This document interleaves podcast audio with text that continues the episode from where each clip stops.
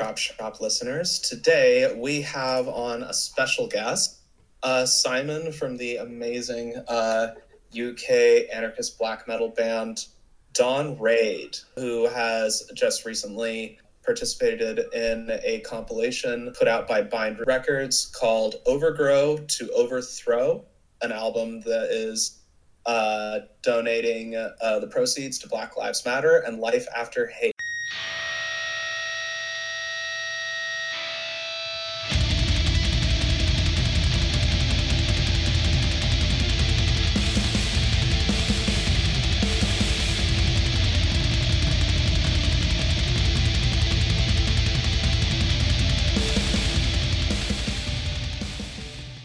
To have you on, Simon. Uh, phoning in all the way from from Liv- Manchester. Liverpool, close. Li- Liverpool, England. Yeah, uh, yeah. It's really, really great to be here. Thank you for, thank you for inviting me on the show. yeah. Um, so just to like to start with like the obvious one, um, what, where did like how did Dawn Ray'd first get started? Like where did y'all like sort of get like get this idea of we're going to do an anarchist black metal group Uh, and just sort of like where does that all come from? Uh, we all used to play um, in uh, another band called We Came Out Like Tigers, which is like a DIY uh, sort of like it's like the harsher end of like screamo. Um, so we used to, and Matt also played in a couple of the metal bands like DIY bands. So we'd all been like touring in DIY bands for a long time and kind of got to know each other just through being a part of that scene in the UK. Um, one of the members of uh, of We Come Out the Tigers had to stop doing music for some personal reasons, so we decided we didn't want to go, go on without him, and we would just finish the band there.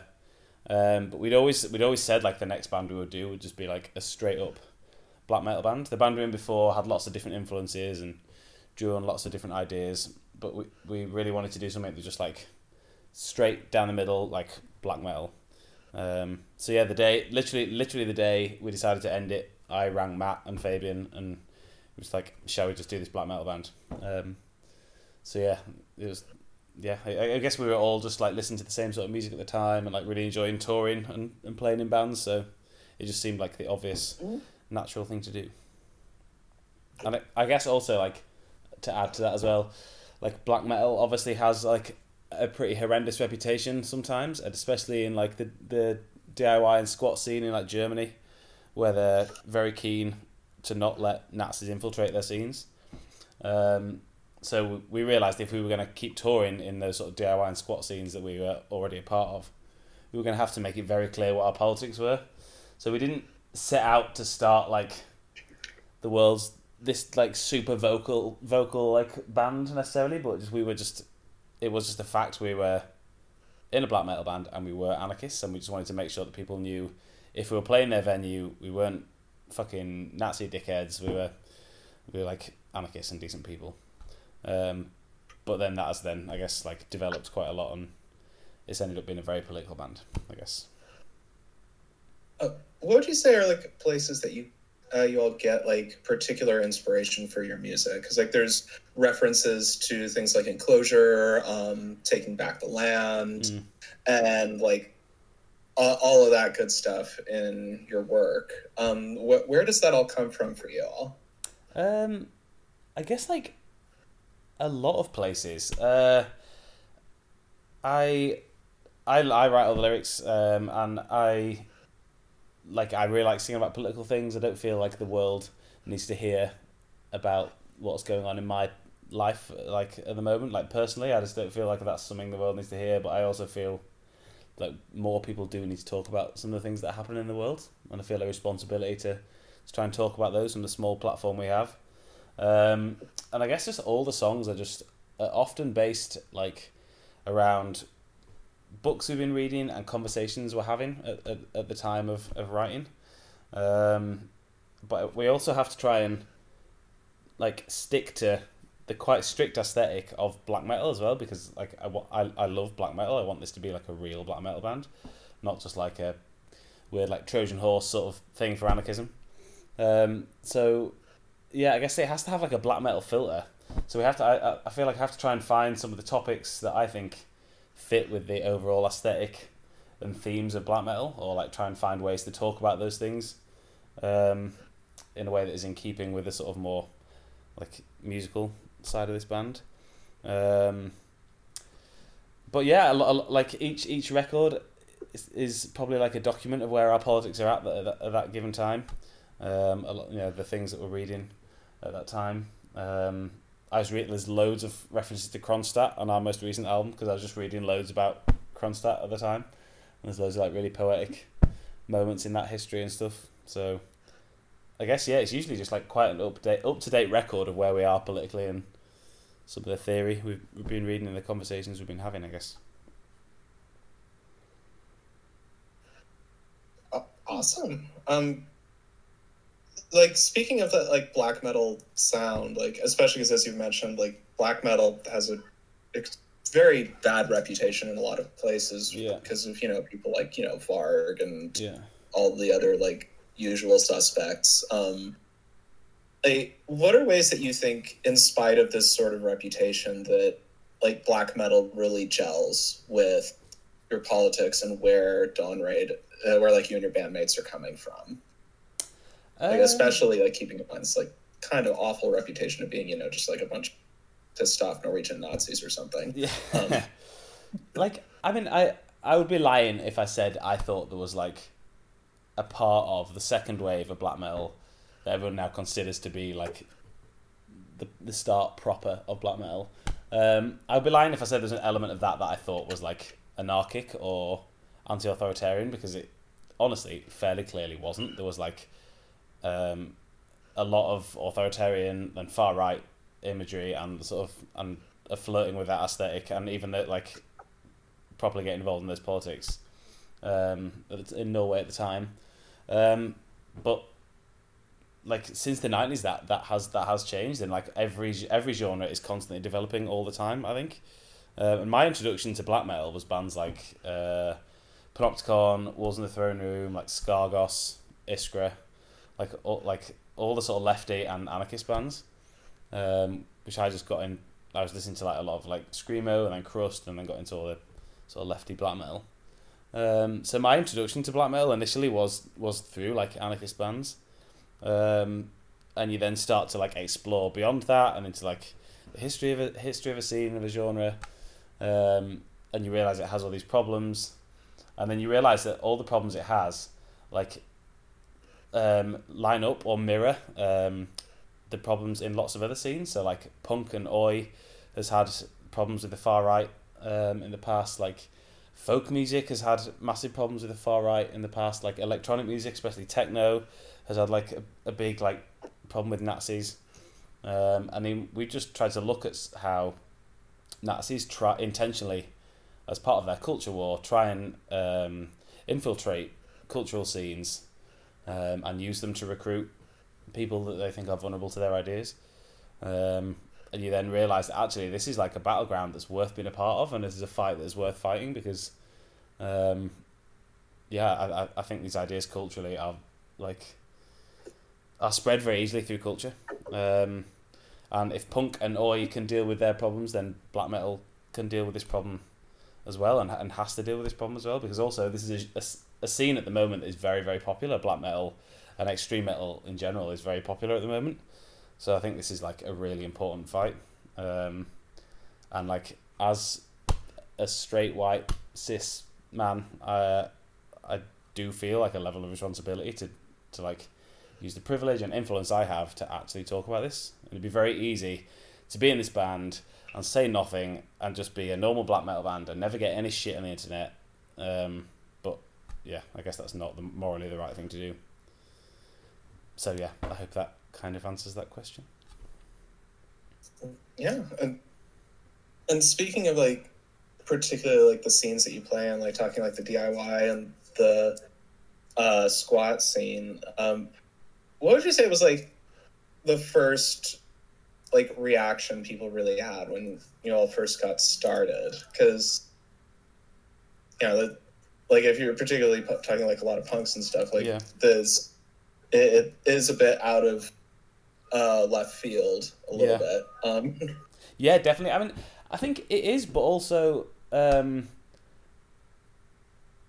although black black metal is there's like a couple of squats we've played in. Like, uh, I think I'm pretty sure this is right. I'm happy to be corrected, but I was told this when we were there. We played in Blitz in Oslo, which is this like super fucking famous, like massive, really old squat.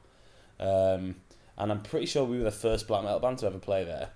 Um, so and that's happened to us a couple of times. So like, although like black metal is kind of new to D- these DIY and anarchist scenes, but like metal and extreme music isn't new to those scenes. Like bands like Napalm Death and Bolt Thrower like have been playing in those shows in those places for a long time, and death metal's always had like like it, there's always been a huge part of that scene.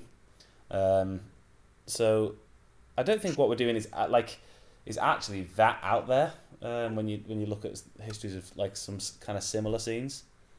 Um, so on yeah, we were received really positively, and like obviously this is a this is a scene that since like yeah like two thousand five and Wolves on the Throne got going has just been like getting more and more and more popular and more and more sort of widely accepted beyond these beyond tiny underground black metal scenes. Um, so if I'm listening to it a lot more, then probably a lot of other punks and radicals are as well. Um, so yeah, we were received like really positively. Like it's this. I feel like this band has just gone really well since day one. I think really. Um, yeah, so I, I've been like I'm really really ha- like really glad to still be a part of that scene as well because that is the scene I grew up in musically. Um, and I'm glad to still be a part of it.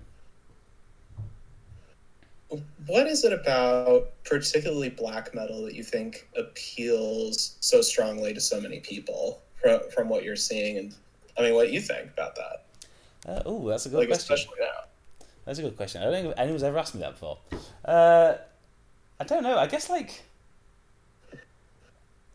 I don't know about other people, but for me, like it's like I really like the escapism. I like that like um, I like heavy music because it doesn't sound like other things that are happening in my life. You know, like we all have to like most of us, if we if you work or just engage in the world in the, in the world around you in general, have to have like an air of like civility or like being sort of fairly normal in some degree of your life, um, which can be I guess kind of frustrating sometimes. And for me, extreme music is like a way to like blow off steam in response to that.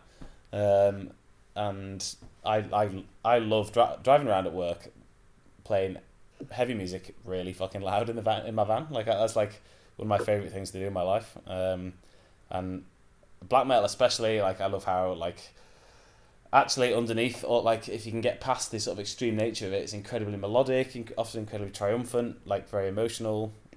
Um, I like all the sort of nature themes, like all that sort of the escapism side of it.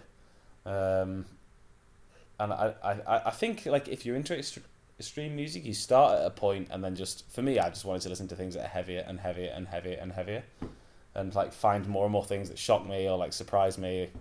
Um, yeah, and I guess black metal is a fairly extreme form of music, which is like has its own sort of like is quite satisfying, I guess.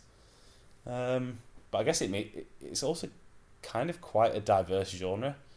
Um, and I guess other people get other things out of it. There is like a huge authoritarian side of it, which obviously the wrong types of people are uh, like uh, are drawn to, uh, which has no, carries no interest for me. But um, yeah, I just like I like how visceral and melodic and triumphant is, and I guess yeah, there's probably a lot of other people who appreciate that for similar reasons. I guess. Cool. So, mo- moving to overgrow to overthrow, um, it's a like when you look at like all of who is was like involved in this project, it's just such an incredible like gathering of like talent and Mm. group. Um, like, how did that all get started? Uh, honestly, we had very little to do with it. We I just got a message from Austin from Panopticon asking us if we would send a track over. Um, uh, and like I would have done it anyway, but yeah, like he also sent us like the list of people that were on it and stuff. You know, like bands like Thou and like Doom, and like you know all these like like legendary, really impressive bands. Um, so obviously it's a cool, cool cause to be a part of, and I'm always up for using our songs to raise money for good things. But also, I was just really proud to be on that list of bands. You know, like next to bands that I really admire. Um, so it's a bit of a no brainer. Um, but yeah, I think it's just um, as far as I can tell, is Austin and Bindrune. Bindrune just put it together. Um, I also did some vocals on the Panopticon track as well. He like did like a re-recording of one of his older songs, and I like did some vocals for that as well. But um, yeah, it was kind of like not really that much to do with us. I feel like we get too much credit in it. we just sent a track over, and we're kind of happy to happy to be, be a part of it. Uh, what would you say? Just sort of jumping off of that, like, is sort of like the way people have been receiving Black Lives Matter overseas, like particularly in the UK, because like we, I mean, we're like having fun with like peeking our heads out the window and going, "Oh yeah, there's a helicopter out today. It must be a big one." Um, yeah, for like every day for the last month, but yeah. uh, I what what's been going on with that from what you've seen, and um, do you think there? Yeah. Sorry. Oh right, sorry. Um, I guess uh, we all exist in a bit of a bubble. So like, I just know a lot of anarchists that are and general radicals that are like very angry about the way the state is behaving. Maybe not too surprised by the way the state is behaving, um, and also like impressed by a lot of the responses to the brutality of the state. Um, yeah, some of it like just from the things I've seen, like I like I'm just relying on things I'm seeing on social media, but um, yeah, the autonomous zones, like and the constant attempts to set up autonomous zones, seems like a really, a really like promising new tactic that like, like although has been done in the past, that it does seem like that does feel like a bit of a new tactic maybe in in protest movements, um, and something that could have like could be like really really cool, like have a really cool future. I guess maybe it might be really interesting to see how that develops. Um, so I've been quite impressed by that. Um, I guess like everyone I speak to has heard of it. Everyone I speak to at work, uh, everyone I speak to around me, like knows that this is going on. I guess most people in the world must know this is going on now. Um, there's been some, uh, a couple of demonstrations in Liverpool in support of it. Um, and also where where I live, I live in uh, I live in Toxteth in Liverpool, which is like historically, uh, has been like a very uh, uh, diverse neighborhood, um, and also a neighborhood that has a history of um, uh, rioting against the police. Like in the seventies and eighties, the police used to terrorize this neighborhood and terrorize um, black people in this neighborhood, and there was like a couple of really really big, like riots that happened here uh, where the police were chased out of this neighborhood. Like huge barricades were built. Like almost the whole area was like was like just ransacked by fires. Um, and there's people that live on my. We were chatting to people who live on our street about this in, in the last month or so, who like remember seeing it as kids and you know were a part of that, um, and obviously see the connection between that and what's happening in the US.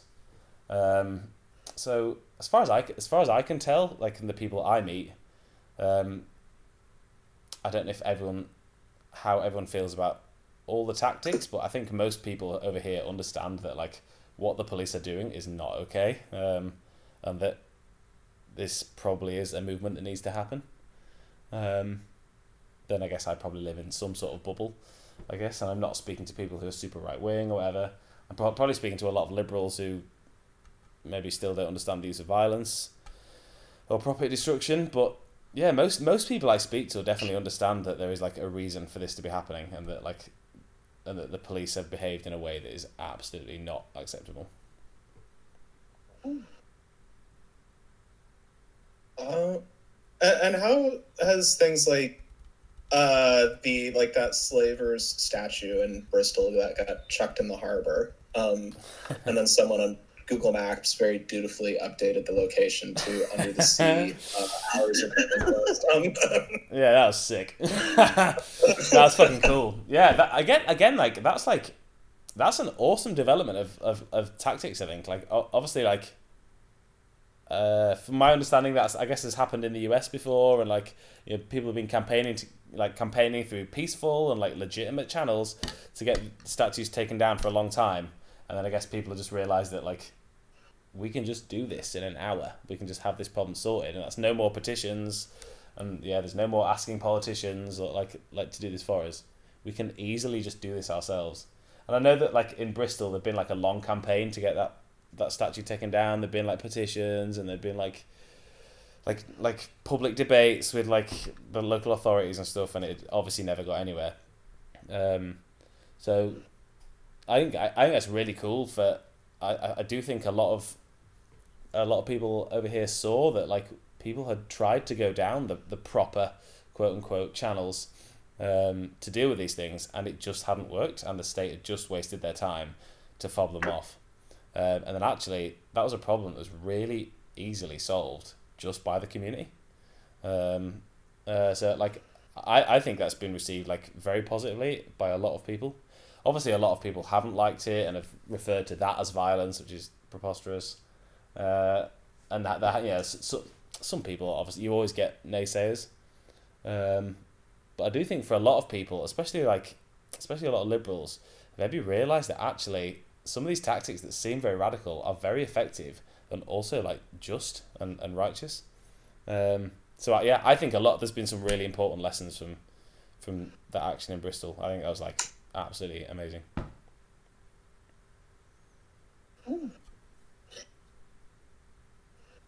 Yeah, as I, hmm? Um, Sorry, go ahead. Yeah, as I recall, um, like there was basically this old society that was blocking um, anything to do with removing the statue. Right. Yeah. Um, and it, it was just completely ridiculous. Like I don't know. I guess like a combination of a secret society and daughters of the Confederacy. Those are the assholes who keep putting up statues yeah. on this side. yeah.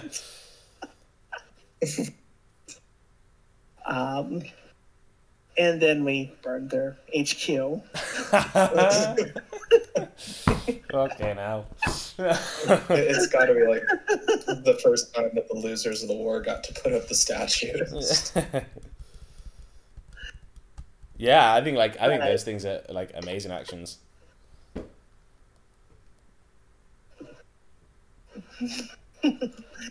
um.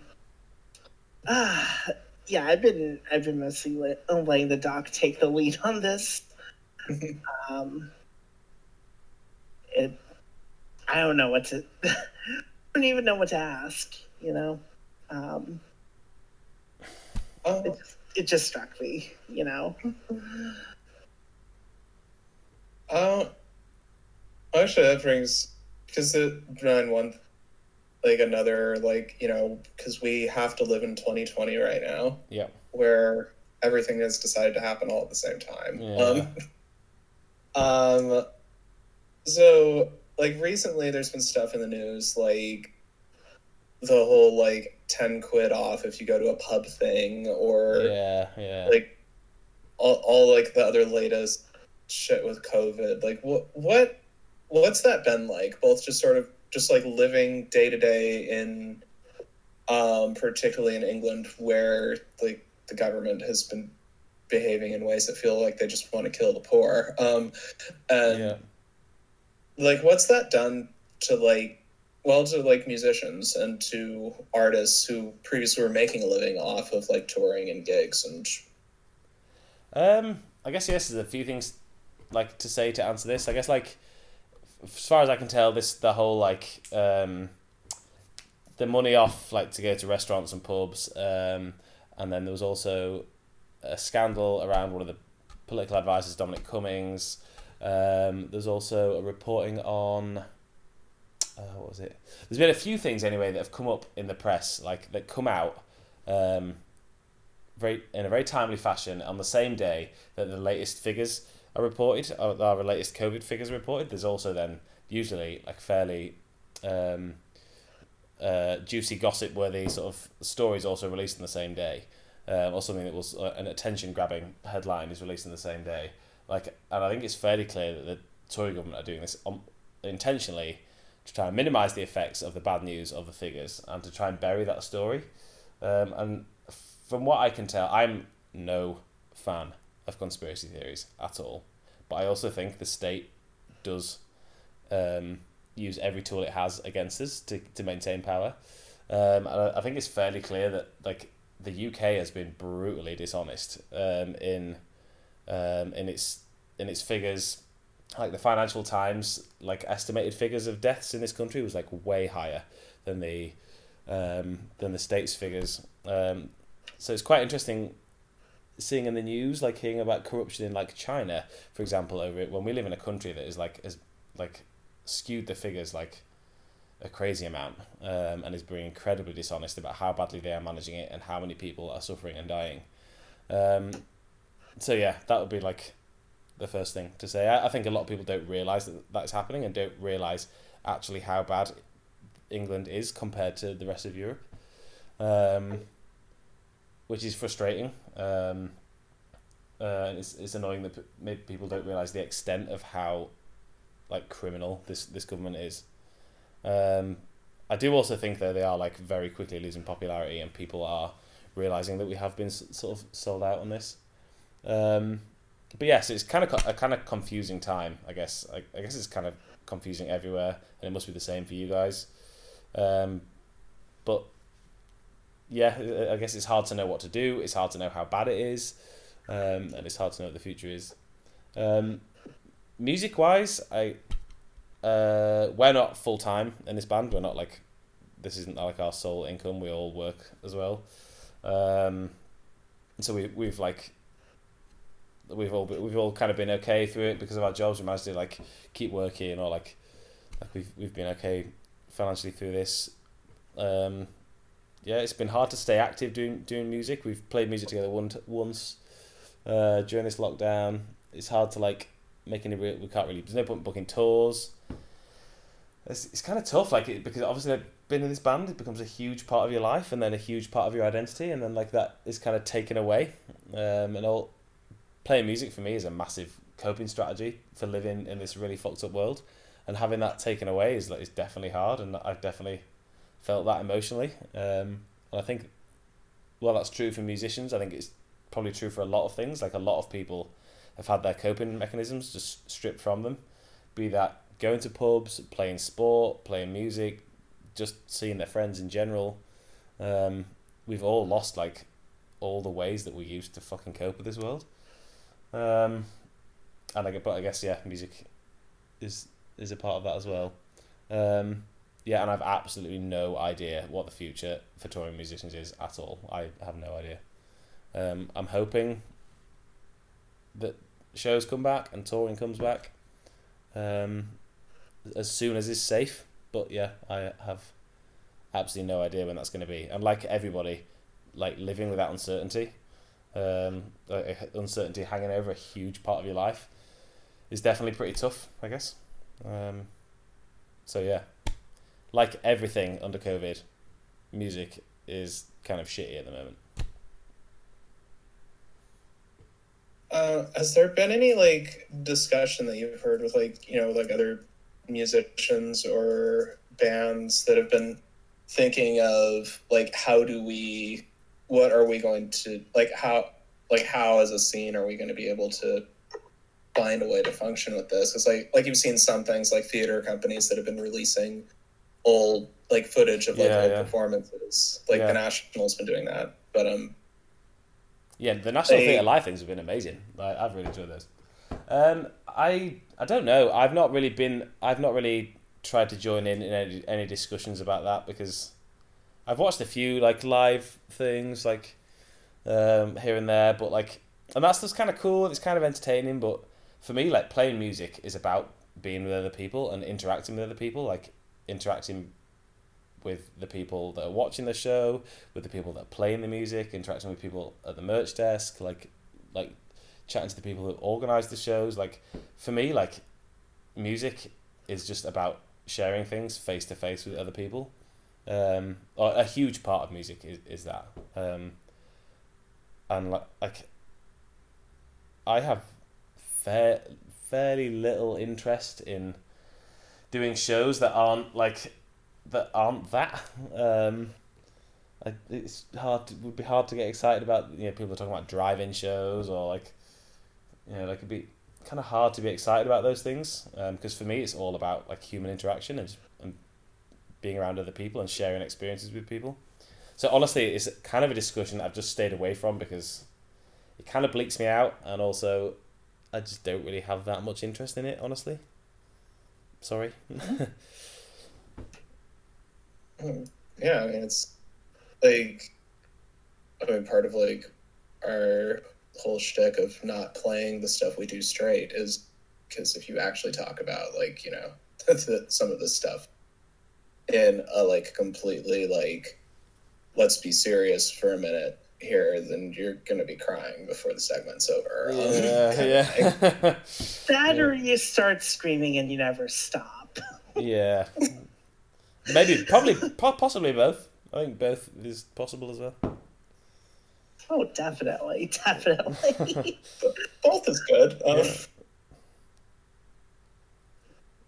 I mean, it's very much everything's uncertain, and I don't blame you. Frankly, I've heard a lot of the same things from like um, from some podcasters who like who normally do like live shows to pay their bills, and um, they're like, no, we're we're not doing anything right now because it's too dangerous. Yeah. It's just, and we don't really want to compromise um, our show just to like have it at all because um, nobody wants that. Yeah. Yeah, because like live live music. Let's be honest, live music sounds kind of bad. Like the mu- the record sounds better. If you want to listen to the songs, like just listen to the songs. For me, I would just listen to the record. You know, like live music is about human interaction. I think, isn't it? And um, yeah, that's the way I, I understand yeah. it. I, I, I can't. I, I can think of like you know, the last four times I went to a show and actually the last one was yours in Edinburgh, where I uh, like during the course of the show just basically like just tripped out on the whole like the vibe of everything there.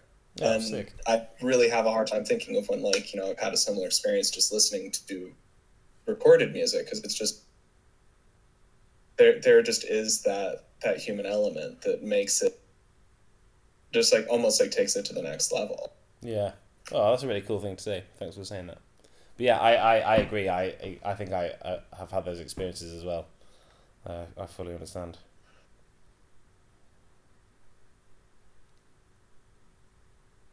And yeah, it's. Ah. yeah. I mean, it's. I don't blame you. It's very how you uh, how the fuck do you do a show when there's no connection? Yeah, yeah, yeah. I guess I, I guess we're just not thinking about it too much, and we're just like we're trying to like chat to each other as a band a lot and keep yeah just keep that that that relationship healthy and and active and like we're kind of trying to be active on social media and online and like we're selling you know still sell, sell our merch and stuff um we're, we're trying to we're start sort of writing a new record as well. Um, I, I guess like everybody, you kind of just like keeping your head down and kind of hoping this just ends soon-ish, or like there's some control is brought to this whole situation sometime soon. Um, but yeah, who knows? Um, Doc. Yeah, I'm Sorry, this is, yeah, keeping an eye on time and things and going, oh, we still have more time. Um, um, so like, just to like throw it out there, let's say that you know, like like things actually you know like get back under control in a reasonable fashion in the sense of people are no longer having to worry about dying from COVID. Like, yeah. what what do you think is the first thing might come of that. Like both, like I mean, for uh, you guys as well as just sort of from what you're seeing and hearing of what what do you think might happen for when people can actually go back out again? Um, Jesus Christ, that's a big question. Uh, um, I my worry is that it will just be back to business as usual. Uh, um, and my yeah, that'd be my worry. Would be that it will just like as much as possible. It will just be sort of capitalism will just be business as usual, and we will be straight back into it um, as as we were before. But I, I the more optimistic or like maybe delusional side of me kind of thinks like I hope that some positive lessons are learned in our personal lives. Maybe like I, well, we've had to rely on social media and digital platforms a lot to communicate through throughout this. This it, I know I feel like I definitely have, and I, I think other people I've spoken to have, have really um, understood the importance of actual face to face interaction and spending time in a room with someone, um, and that being so much better than chatting to someone in a chat room or via text or, or whatever. Um, so yeah, I, I it's really reminded me of the importance of like face to face interaction like physical contact with your friends, like hugging your friends and um, and uh, and stuff. I really I really hope that we that people maybe we are all reminded of how important that is. Um, I think like uh, the digital world is like can be very very isolating. I think, um, and I think capitalism has used the internet uh, and online platforms that to actually leave us incredibly isolated. Um, uh, and I think that's that that's been a really negative thing in a lot of ways. While there's some positives to social media, I think that is one of the big the big negatives that it's incredibly isolating. Um, and it would be cool to see maybe some lessons about that learnt from this, and that maybe we really need to look at like how do we spend more time together physically, like can we open social centers uh, and you know can we do more community based um, activities and actions? Um, like a def- definitely on my I've chatted to my neighbors more in the last few months than I have in all the years I've lived here. Um, uh, and people have tried to find ways to spend time together like safely like on the street like outside or whatever or or even just chatting from their own doorsteps. Um, and I yeah I, I really hope I really hope a lot of lessons are learned from this. Um, uh, I guess yeah that we don't spend enough time together and we are all forced to work too much. Um, so yeah, it'd be cool cool to see some positive things come from this as well as the negatives. Also, I guess it'd be like surely a lesson we will learn from this is that capitalism is gonna fucking kill us all, and like it'll be either the heating of the earth or like similar disastrous situations like this that capitalism um, not only fails to deal with but also exacerbates. Um, and like, surely we can stop trusting fucking governments. Like, surely we can stop fucking voting for politicians because they have made it very, very clear, like across the world, that they do not value our lives. Like, we are literally just human resources. Um, like, I really, really hope that is a lesson that we can really take that we can take from this and try and avoid similar disaster situations in the future.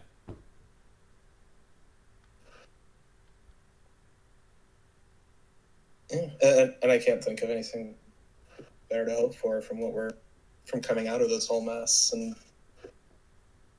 yeah, uh, hoping that we don't lose too many people along the way. Yeah, yeah.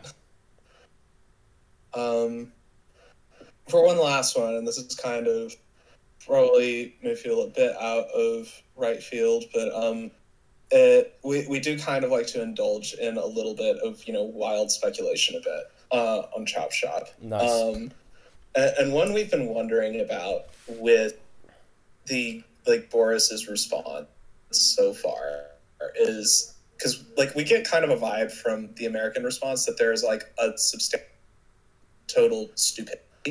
Um, but feel it feels like there's something like more sinister at work, like going on in number ten. Like, do you think that they're just doing the usual like politicians are covering their ass thing, or that there might be something more to them? Um, it's really hard to know, isn't it? Like, like, obviously, like, I do think Boris Johnson and Donald Trump have a lot of similarities. Like, obviously, they're like populist politi- like populist right wing politicians. that also like have been very good at like. I think Trump is actually better at it, but um, very good at PR and having this sort of like um, affable, um, like oddball like persona, which I think is just like is very very useful, like in yeah in in their PR management. Um, I think Boris Johnson has a very practiced routine of this sort of like buffoon and like it's all a bit like silly and wacky and eccentric, but I, I think actually he's like every bit like the cutthroat piece of shit millionaire politician. Um, uh, so I guess like I don't know. There's de- there's a level of dishonesty there already. I think. Um, I also like, but I think that like the whole Brexit fiasco before that um, was like a mess that nobody predicted and nobody really wanted, um, like politically. I think, and there was never any real plan for it. And from what I can tell, I think maybe he just amassed. Uh, he put together a cabinet of like right wing um, politicians that would like be able to form a team that would get Brexit sorted out in a way that would appease the right wing section of the British public. Um, that that's the only thing I can think that he just put together a bre- like a Brexit cabinet um, that was then absolutely not prepared or like able to deal with a situation like this, combined with a massive running down of our public resources. So um, there wasn't there wasn't sufficient PPE in place. Um, like in preparation for a disaster when they, when there should have been. Uh, they've been massively um, cutting and underfunding our national health service for like for like decades now, um, and privatizing sections of it which make the whole thing like work less smoothly. Um, so I, I yeah I, I think it's a combination of like um, a fairly inefficient right wing government um, capitalism just wanting to plow on ahead anyway, um, and yeah, a running down of a running down of like necessary services. It feels like capitalism has just been running like just ticking over day to day, and it and it's just constantly like we just get through to the next day, um, as long as nothing bad happens. And this is the thing that is bad that has happened. I think that has sort of thrown us into chaos. Um, I, I, I think a lot of it is really just probably wanting us to to get us back to work and get earning money and to protect their economy. Um, but yeah, fuck knows. It's so hard to it's so hard to know exactly what is going on in that government. Um, yeah, I did, probably don't have any real any more information than anyone in the US would have. Um, but yeah, that would be my guess. Um, and at least hopefully, like you're saying, you know, capitalism's trying to take over day to day. Maybe it's finally screwed up in a way that it can't do that anymore. Yeah, yeah, and ho- hopefully people, yeah, will will see that this isn't a system that works in any sort of meaningful way. Like, um, not only are we exhausting the resources on this planet and going to make this planet a place where humans struggle to live, we are we are making it a place where humans struggle to live now today. You know, like like like we aren't allowed to go outside anymore because the disease is so bad. Like like I, I would struggle to believe that like you could defend capitalism after this. I like I don't I don't know if I can think of a system that realistically would be any worse than this, um, than than what we have now. Like I, I like I wonder if the history of I wonder if the history of England, and the U.S. would look that much different if it had been fascist or if it had just been, like, like capitalist. Um, just looking at like the histories of those two empires. Um, surely we have to learn from this that like this shit does not work and it's just gonna make this planet even more inhospitable and ruin all of our lives. Um, yeah, sorry, that's a bit of a downer. I guess we're, we're obviously That's all a thinking pretty this. common note on Yeah, this yeah, show. yeah. yeah, yeah. I've listened to this before. Uh, well, let's say let's say you know capitalism does manage to finally like stupid itself out of existence, which seems possible, at least like probable even. Um, what would be the name of the first album that comes after that? Uh, uh, oh my god! Uh, we wouldn't need to make any more music because the revolution anymore. Don't worry, the revolution would be here, and we just make happy songs and like cool, fun folk music or something. I don't know. Uh, I have no idea. What? Oh my god! Uh, I'm struggling to write songs that about like things that are happening to me today. Never mind in like the possible. Start writing song titles for the possible actual revolution, but uh, I don't know. I can't even think. I just it'd be hard to know. Maybe I could stop writing miserable music and just play happy music on that day.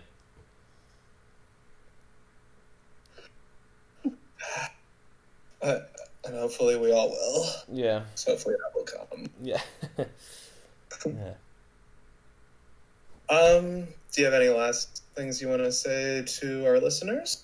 Oh Or god, I else? people say this, and I don't know. Um, uh, uh, give money away if you're able to. Give money to panhandlers as much as you can. Give money to fundraisers as much as you can.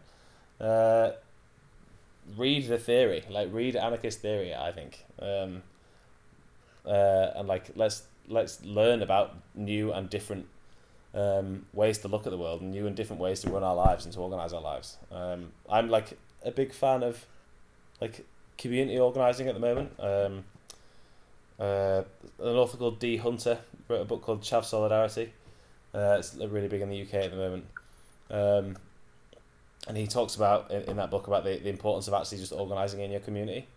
Um, and while big demonstrations have their place uh, and big protests have their place, actually just organizing with the, pe- the individuals around you can be like an incredibly uh, effective and powerful thing to do. So I'm I'm really into really into ideas like that, like oh, community organizing, community self defense. Um, yeah, let's like let's look at let's look out for each other. Um, and fuck the rich, fuck the government. Let's stop voting for fucking governments. They'll be my final words.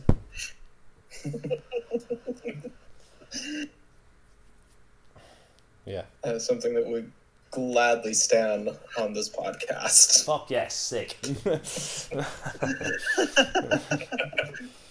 Voting doesn't work. We've tried that. yeah. Oh my god, like so many times. Yeah. Oh my god.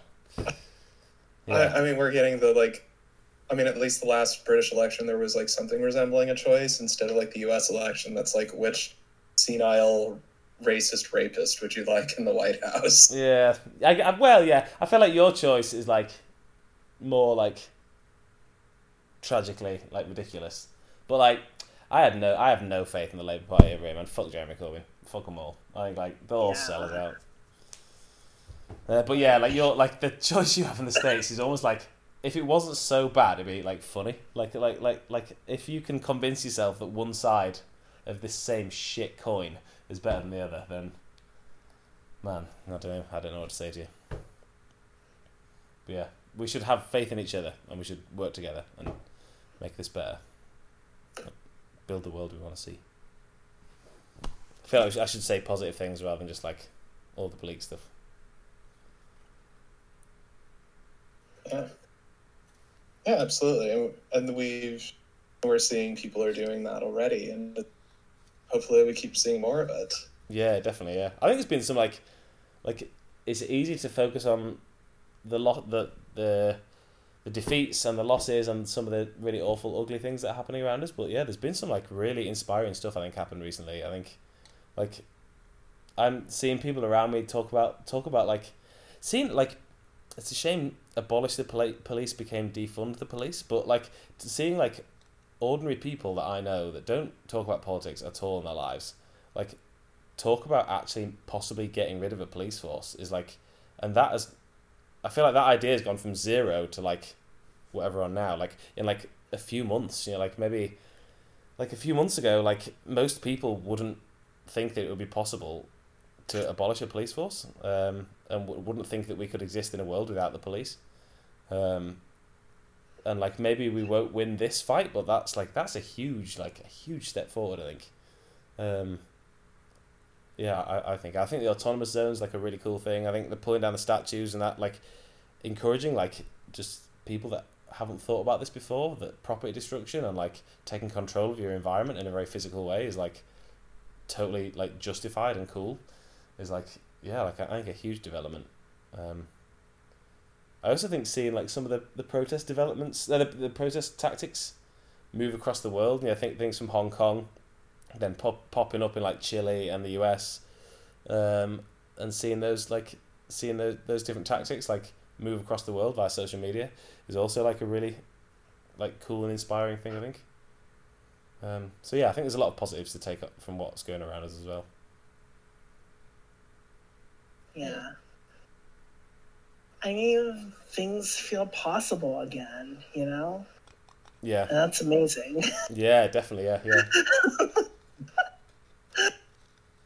I, I'm so I'm so used to like perpetual defeat that like this is amazing. Yeah, yeah.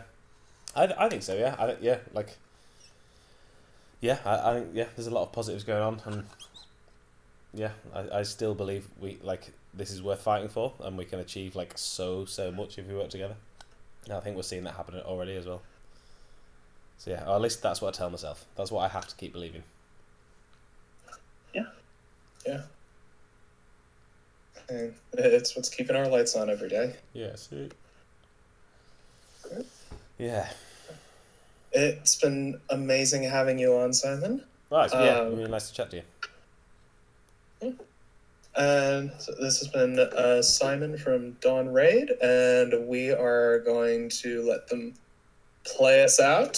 It's a hot track from their latest album, Behold Plainsong Sedition. Enjoy.